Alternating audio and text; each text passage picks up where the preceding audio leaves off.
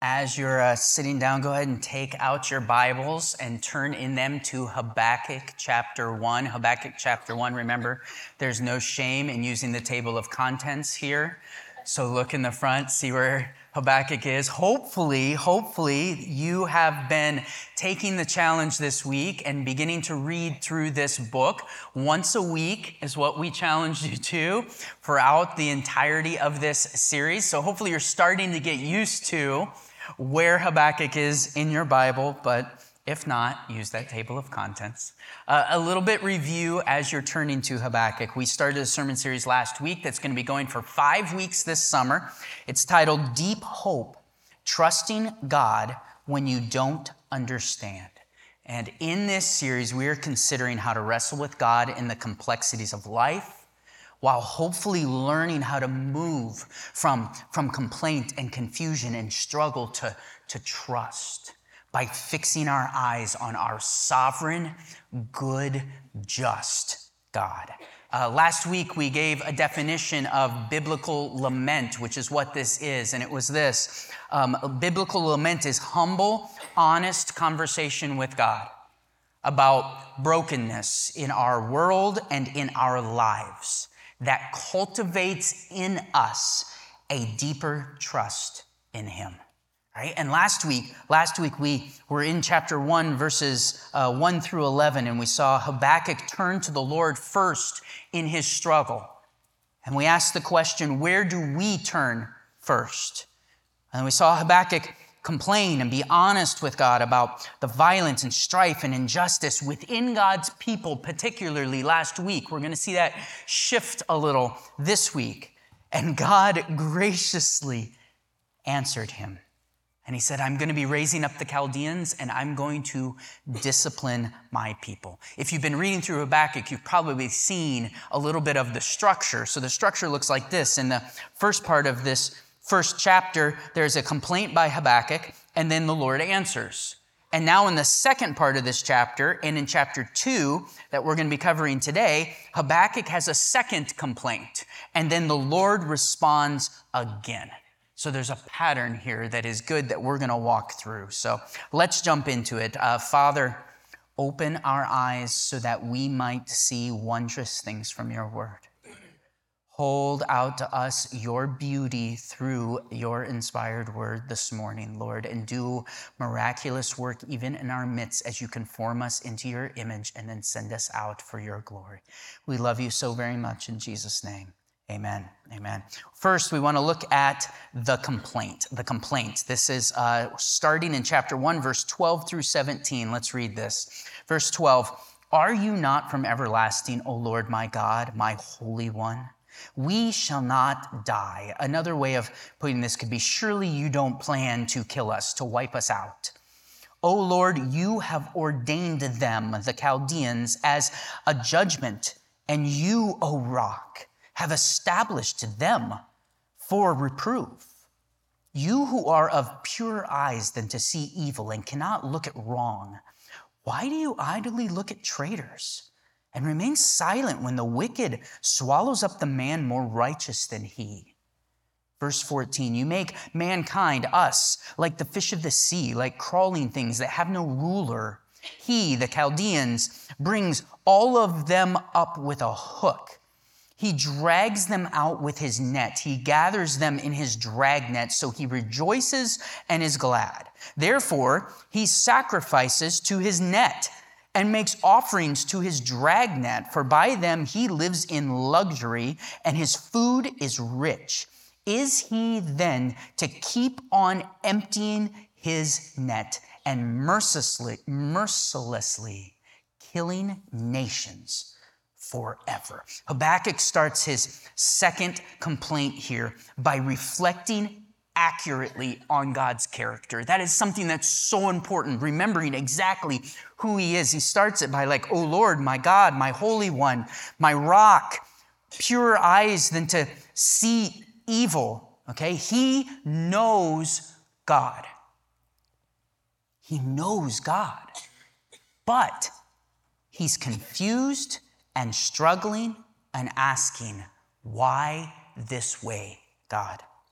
I don't understand. It's like he's saying, I hear you. You're always working in ways that I can't even believe, I can't even grasp. Remember verse 5 there in chapter 1 from last week. Always working in these ways. But why like this? How can you do things this way?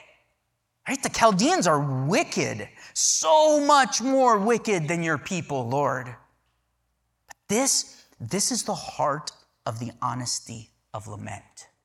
You see, he's wrestling with the difference that he perceives between who he knows God to be, God's character, and what God is allowing and doing. These two things don't seem to match up in his mind. And this is a question that we still wrestle with today, don't we?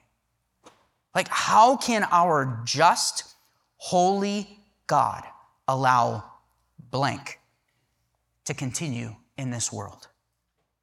Lord, how can you allow and even use the wicked to discipline and judge those more righteous, which is your people? Here we see, and especially in verses 14 through 16, the Babylonians are ruthless. So much so that they end up worshiping their own power and they, they give themselves the glory for their exploits and they they profit from their oppression and their evil conquest. And then it all comes to the end here in verse 17, and Habakkuk is like, Will you let them get away with this forever, Lord? Look at chapter 2, verse 1. says, I, Habakkuk, will take my stand at my watchpost, and I will station myself on the tower, and I will look out to see what He, what God will say to me, and what I will answer concerning my complaint. Okay, so typically they used to stand waiting on the city walls, and they would wait for messengers to show up on the horizon, typically bringing word from, from war, from the battle front. And this is where Habakkuk says, I will stand there at my watchpost and I will watch. And I don't think you could read this, I think, wrongly if you if you see here like a hands on the hips type of waiting, like a I'll stand here and I will station myself and I'll wait for you to answer. I don't think that's what's happening here. Why? Because Habakkuk is saying, Help me understand, God. I, I want to know why. And so this, this stationing himself at the watchpost is him saying, I'm ready for your answer. There's faith being exercised here. He's like, I want this conversation to continue. He expects that God will answer and that he will then again answer God. I want to understand and I don't understand the Lord. And so I will set myself here and I will brace myself and I will wait till I hear from you. So that's the, that's the complaint Next, we see the response. The response. Chapter 2, verses 2 through 5 here says this And the Lord answered me. And he said, Write the vision, make it plain on tablets, so that he may run who reads it. For this, the vision awaits its appointed time. It hastens to the end, it will not lie. If it seems slow, wait for it. It will surely come, it will not delay. Behold, his, the Chaldean soul, is puffed up. It is not upright within him, but the righteous shall live by his faith. Moreover, wine is a traitor, an arrogant man who is never at rest. His greed is as wide as Sheol. Like death, he is never enough. He, the wicked, gathers for himself all nations and collects as his own all peoples. The Lord responds to Habakkuk here, and he says really three things. He says, Write it, wait for it, and live by faith. Write it, wait for it, live by faith. The first thing he says is, Write it. Verse 2 Write the vision, make it plain on tablets, so that he may run who reads it. He's like, Write this down well. Why? This is my word. So write it really well because I want everyone to understand it. And when they understand it, they're going to run with it and they're going to keep proclaiming it and it's going to go out in this way. So write it down. Second thing, wait for it. Verse three, for still the vision awaits its appointed time. It hastens to the end. It will not lie. Notice that God's word will not lie. If it seems slow, I love this wait for it. It will surely come, it will not delay. This is God saying, This is going to happen. This will happen, but it will be in my timing. And when, when you're tempted to give up and to not believe, keep waiting. Church, when you're tempted to give up and not believe, keep waiting. Wait for it. So he says, write it, wait for it. The third thing he says is live by faith. Live by faith. Verse 4 Behold, the Chaldeans, the wicked soul, is puffed up, it's proud, it is not upright within him, but the righteous shall live by his faith. God's saying, I'm working, there's a plan. I'm going to tell you a little bit more about that plan. Write it down, carry it, wait for it. It's going to take some time. And here's what it's going to require Verse 4 it's going to require that you trust me. He's like, the Babylonians are, are proud and arrogant. They're self sufficient. They trust their own might. We saw that in chapter 1 and verse 11 and verse 16. The proud rely on themselves, but the righteous rely on God. Second part of this verse, let's walk through this. The righteous, the righteous, who is that? What's that mean? The righteous here is those who are right with God, those who are in right standing with Him. What are they supposed to do? They're supposed to live. They're supposed to live their lives. How? By faith. By faith. Faith here is deep trust in God and His promises rather than myself.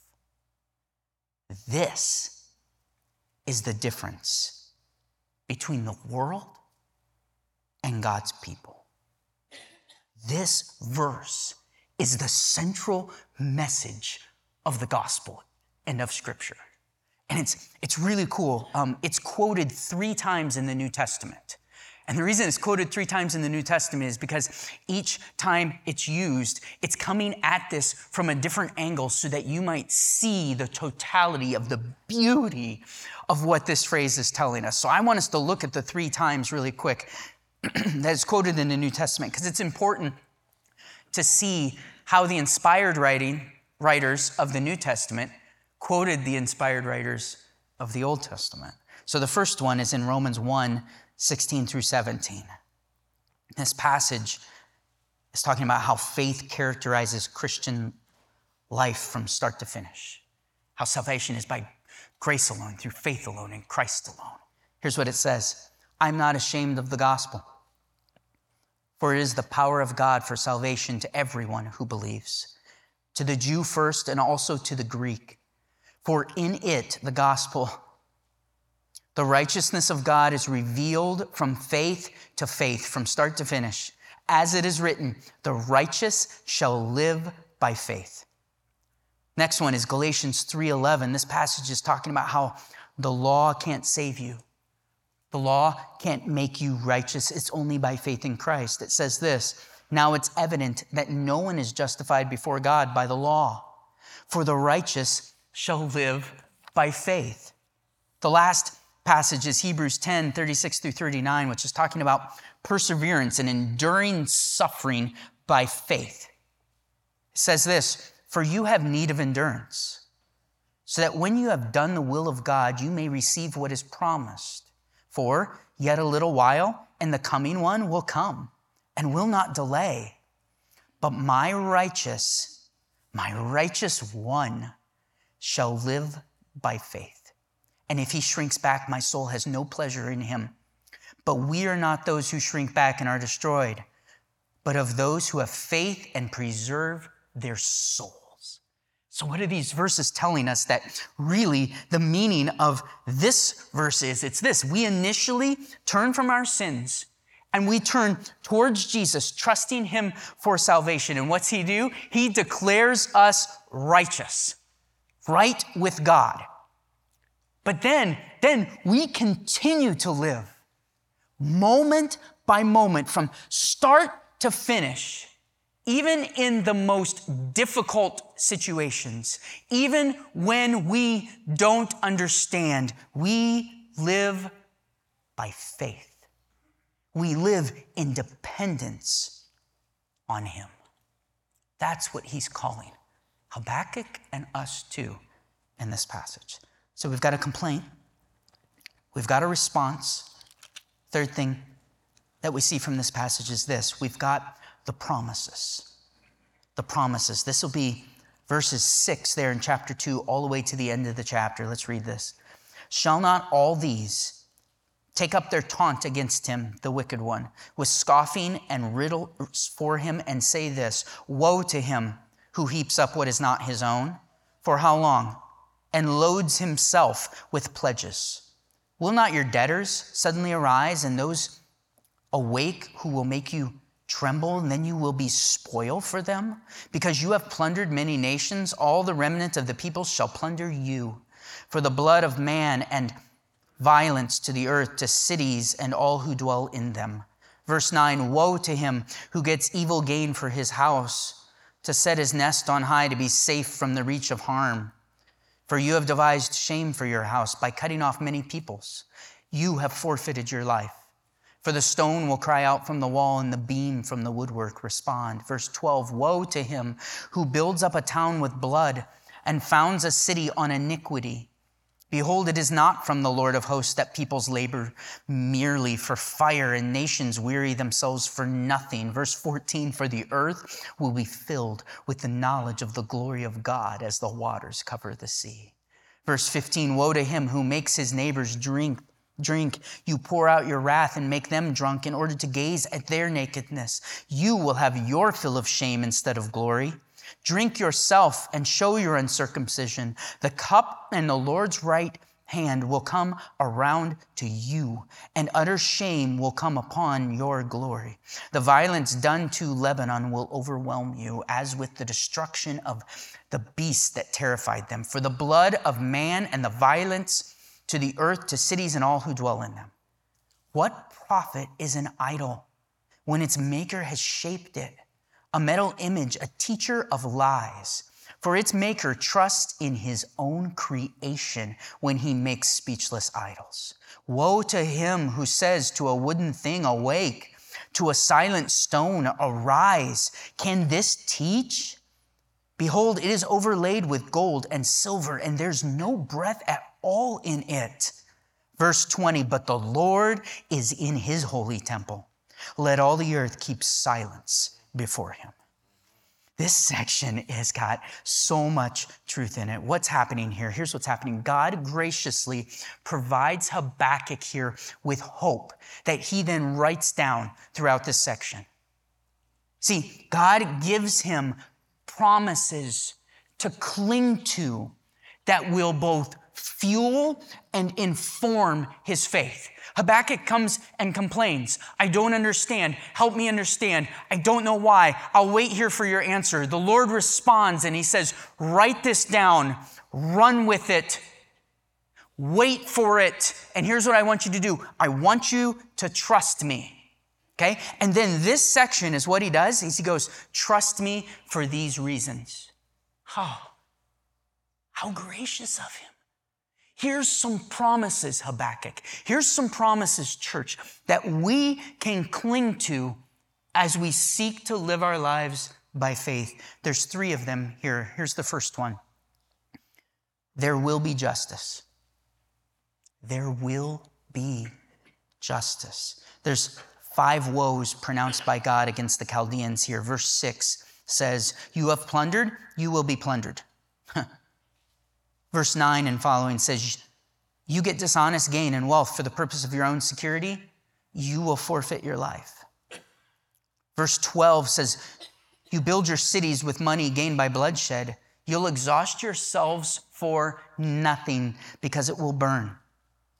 Verse 15 says, You pour out your wrath. God says, I'll pour out my wrath on you. You will be disgraced, and your violence will come back on you.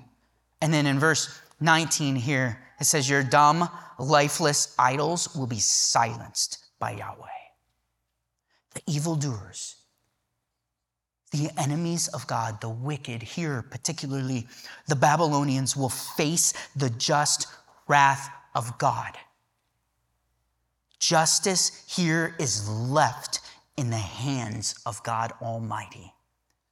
And one day, all will face him.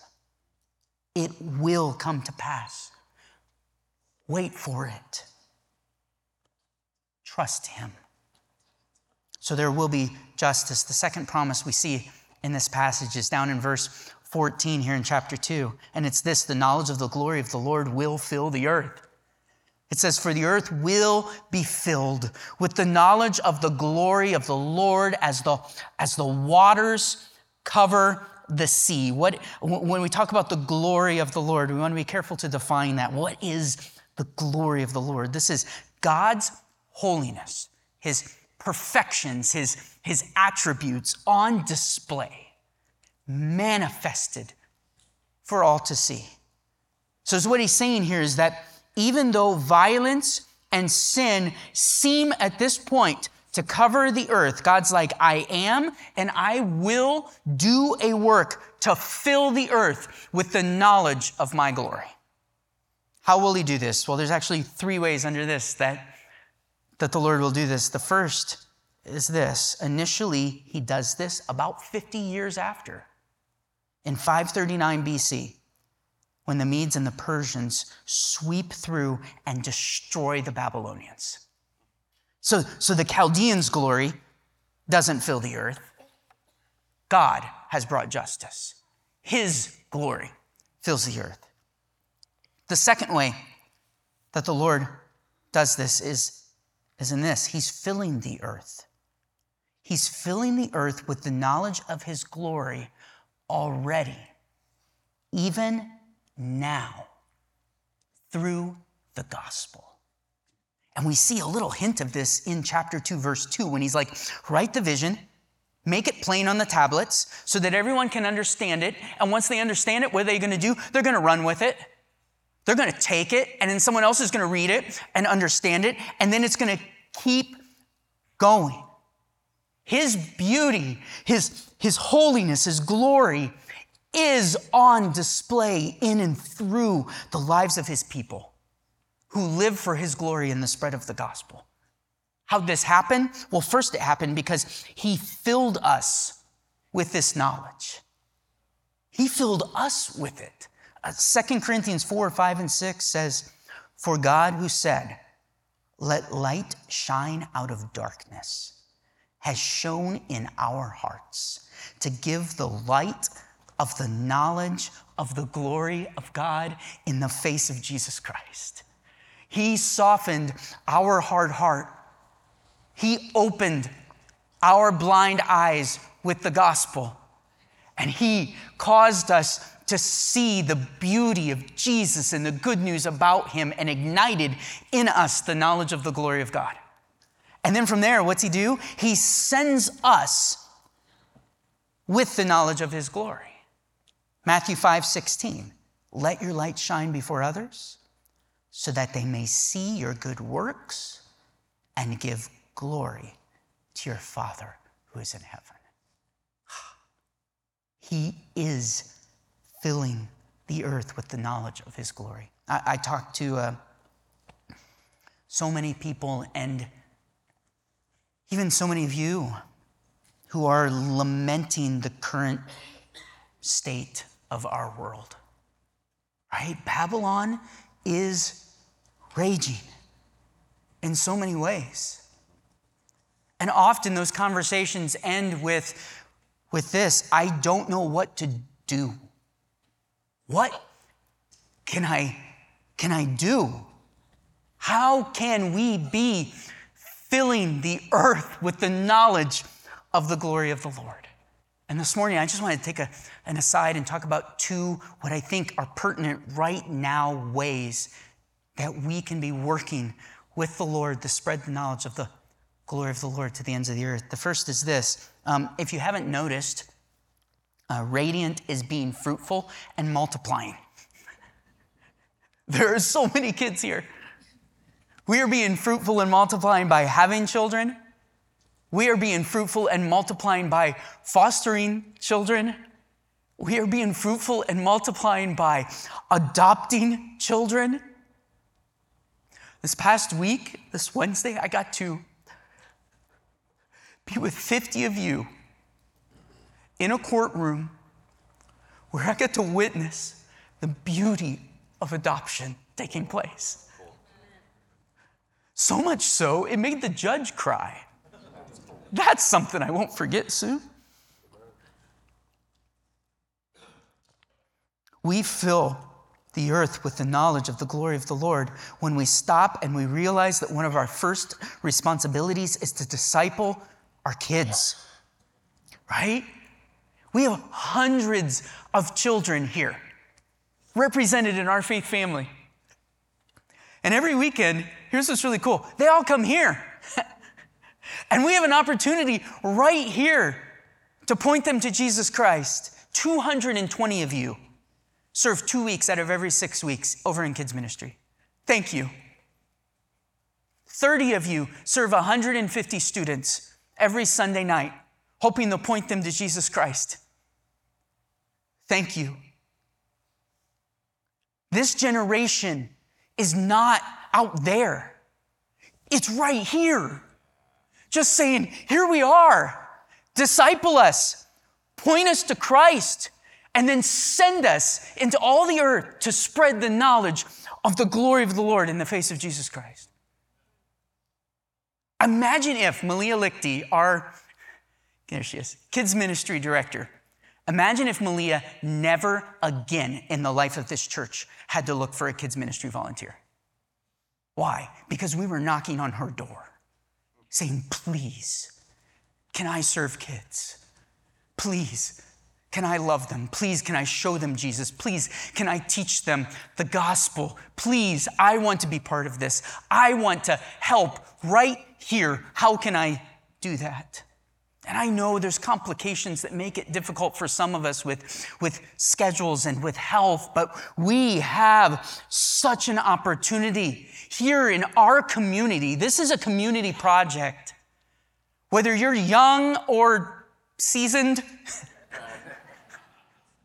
single or married, we have a chance right here to display Jesus to this generation and our children and to send them into all the earth. Oh, that we would disciple our kids as a church, right?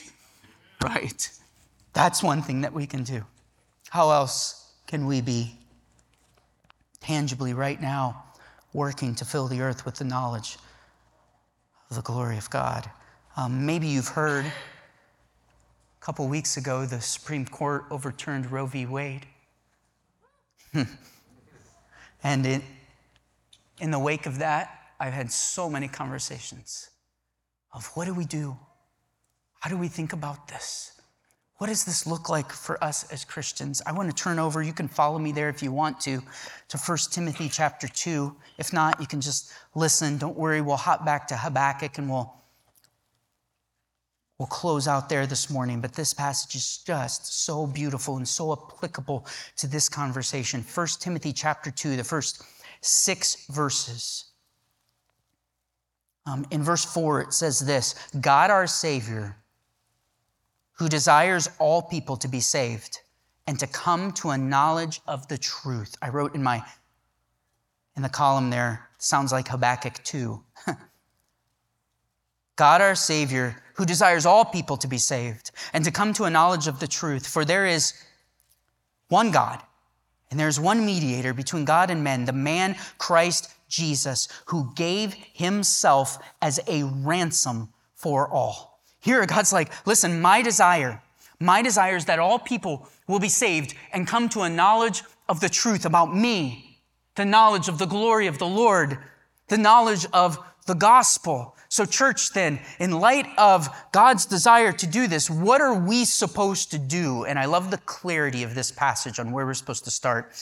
Chapter 2, verse 1 says, First of all, first of all, then, I urge that supplications, prayers, intercessions, and thanksgivings be made for all people, for kings and all who are in high positions He's like, listen, I desire that all people be saved and come to a knowledge of the truth. Where do we start, Lord? What do we do? How do we get in on this, your mission? Here's where you start, church. We pray. We cry out to God to do what only He can do. Um, we have, from my understanding, discussions coming up here um, July 25th, right here in Indiana, with our government officials that will be determining what happens with abortion here in our state. Do we believe that God hears and chooses to work through the prayers of his people? We better, because that's what he's teaching us in Habakkuk here. That's what he's teaching us here in in, in 1 Timothy and across scripture that he is the God of the universe and he graciously works on behalf of his people and for his glory if we will but cry out to him and ask him to do that. So, would we, over the next couple weeks, pray like crazy and fast that God would do a work? Pray for our, our leaders, pray for wisdom for them Pray for life for the unborn. And not just, not just praying for physical deliverance, but would we pray that one day these children would go, grow up and ultimately, by grace, through faith in Christ, would be saved from their sins and into relationship with Him, and that they too would have the opportunity to go to the ends of the earth and spread the knowledge of the glory of God in the face of Jesus Christ. You're like, okay, Nate, we should pray. That's where we should start. What else should we do? Well, this passage tells us.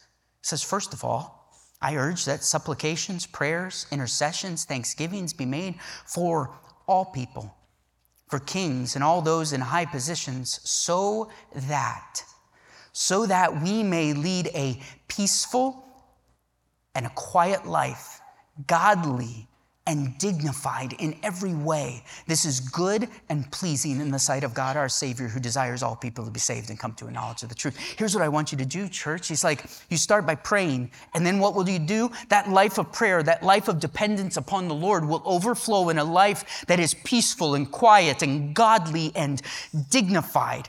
Here's what we're called to do we're called to live lives that put the gospel on display and to share the good news about Christ. How do we do that in, in this situation? Here's what we do we, we continue to work for life for the unborn. That's what we do. Not only that, we commit to care for and share the gospel with mothers and fathers with unwanted pregnancies.